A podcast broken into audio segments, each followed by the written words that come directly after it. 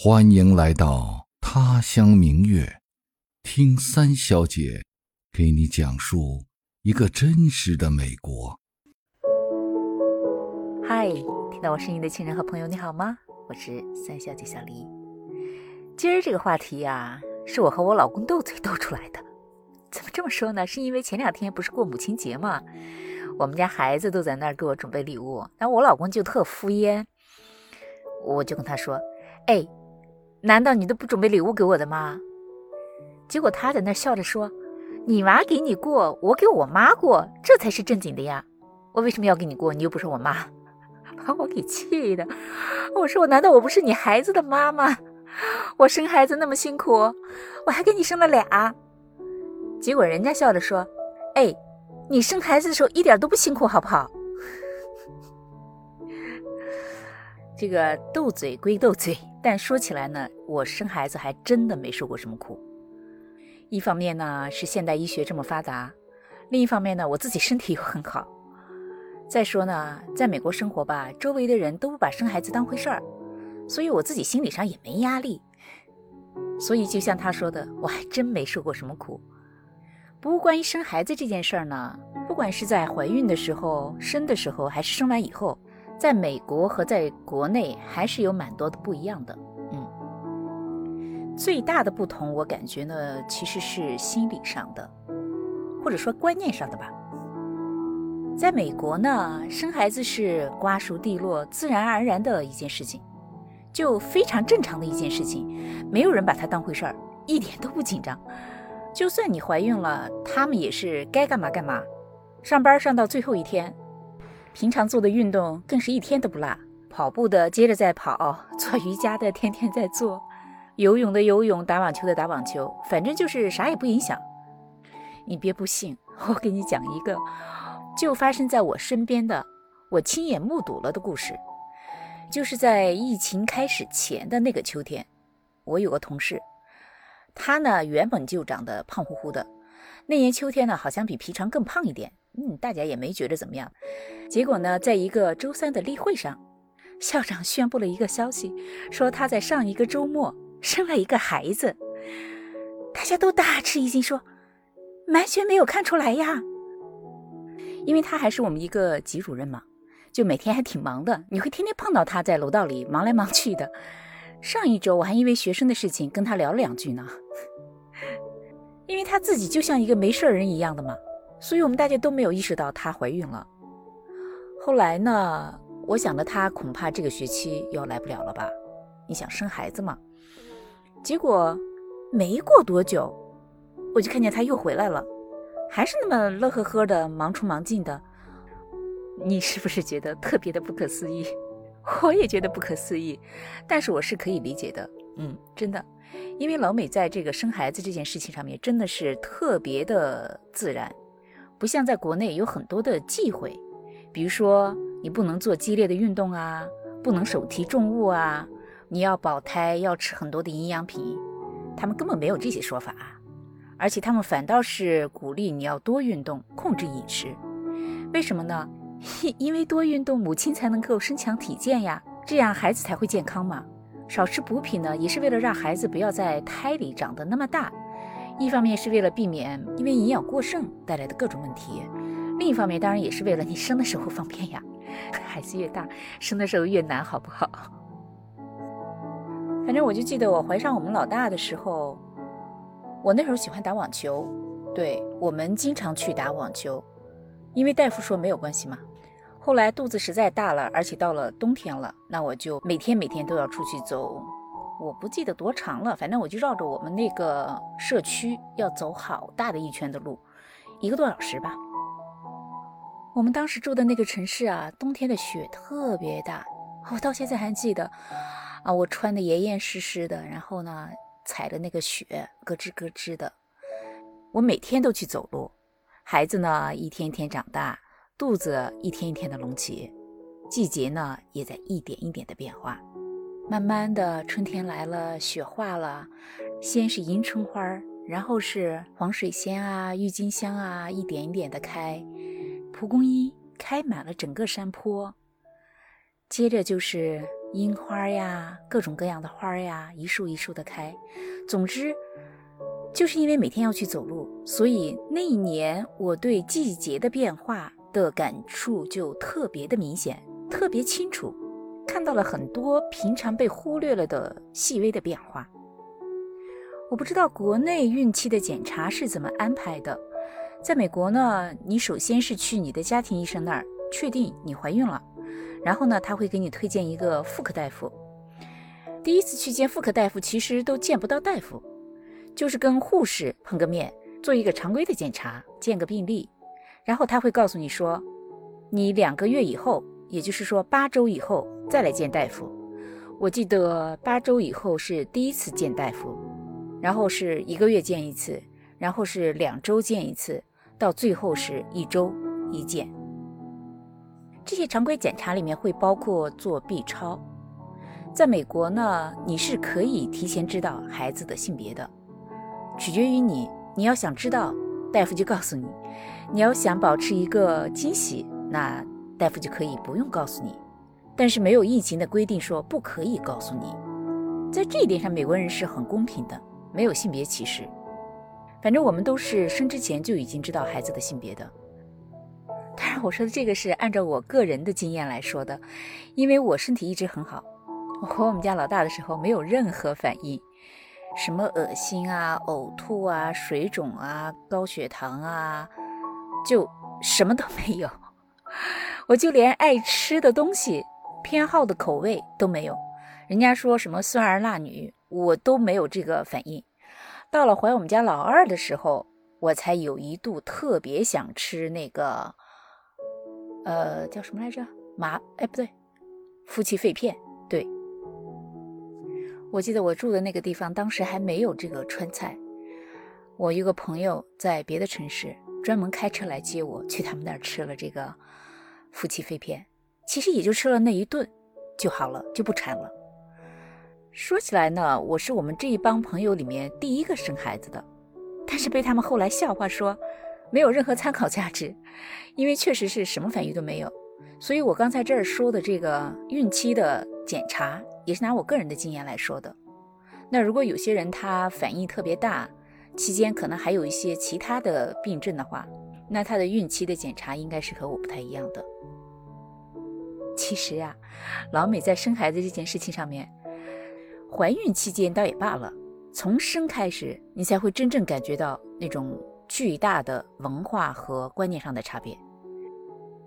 首先是入院的时间，呃，它不像在国内说，哎，你可以提前一个星期，啊，或者至少提前两三天，在预产期左右这个时间，然后去住到医院里候产。这边是不会的，他得等到你宫口开到六指才可以住院。我记得特别清楚，我们老大的预产期当天，我就有一个检查的那个预约。我们当时以为我那天就要住院了嘛，去的时候就大包小包的，什么东西都带上了。结果我的大夫一检查说：“啊，你这还早着呢，回去等着吧。”就把我们打发回家了。嗯，不过也确实，我回到家里之后又过了两天才开始阵痛。我记得肚子是早上开始疼的。呃，肚子开始疼之后，我们就又大包小包的去了医院。我们当时想着说，这回总该能住下了吧？结果去了之后，大夫一检查说：“啊，你这宫口才开了四指，早着呢，回去吧，回去多走路啊。”然后又把我们打发回家了。到了晚上，我肚子实在是疼得不行不行的了。然后呢，我老公就又带着我去了医院。我记得当时已经是晚上十一点多了，大夫检查了一下说。宫口快开到六指了，嗯，你住下吧。我那天晚上就住下了，但是肚子疼了呀，根本睡不着。大夫也不给吃药，他说这是正常的呀，你出去多走路吧，多走走就会缓解一点。我老公就陪着我在楼道里走来走去。到第二天早上，我实在是疼得不行了，大夫检查了一下，说：“那给你打麻药吧。”然后呢，就来了两个年轻的麻醉师。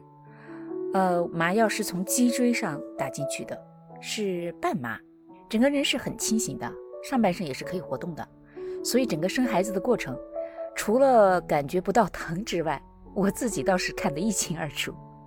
这个麻药呢，它有一个开关，可以自己调大小。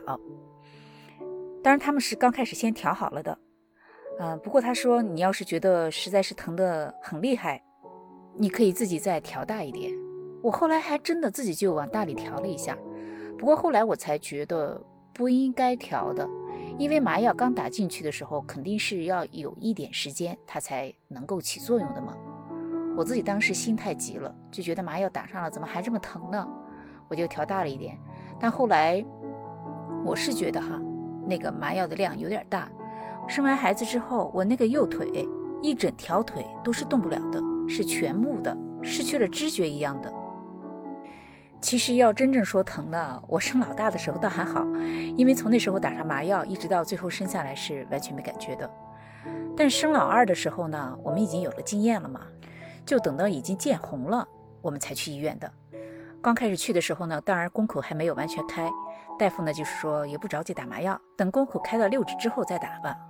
可是呢，因为第二个孩子他宫口开得快，等到我疼得受不了了，赶紧叫麻醉师来。但是在打麻药之前，你知道是要填很多的表的吗？各种各样的信息。我当时已经疼得不行了，我就给那个大夫说：“我说我可不可以先打麻药？”然后打好麻药之后，我再来给你填这些表。结果大夫说不行啊，我们要先填表，然后明确这个责任之后 才能打麻药。总之，生我们家老二的时候，等把麻药打好，宫口已经开到九指了，你知道吗？开到十指就可以生了。所以我那次真是疼的呀，我就抓着我老公的手，等生完孩子，我才发现他的手被我抓青了好几个地方。不过在美国生孩子有一点好，他是会让你老公陪你进去的。嗯，我生两个孩子的时候，我老公都在旁边。我记得接生的时候有一个大夫，两个护士吧。呃，他好像也帮不了什么大忙，但是只要他在跟前吧，心里就觉得踏实一些嘛。尤其像我们这样的，身边呢也只有他一个亲人。说起来特别好笑，我们孩子生下来之后呢，那个接生的大夫就问我老公说。哎，你要不要自己亲自来剪断孩子的脐带呀？我老公就特怂，他不敢，你知道吗？所以这两个孩子的脐带都不是他自己剪的，被我笑话了好久。在生完孩子之后呢，中国和美国的思想观念上的巨大的差异才会真正的显现出来。比如说，在国内，生完孩子你首先得在医院住几天吧。你至少要住一个星期吧，我记得我姐那时候住了有十天半个月呢。可是在这边呢，呃，顺产只有四十八个小时，剖腹产你只能在医院住七十二个小时。这个时间一到，你就得立马出院，他不会让你多住的，因为住院特别贵，一个晚上要花一千多美金。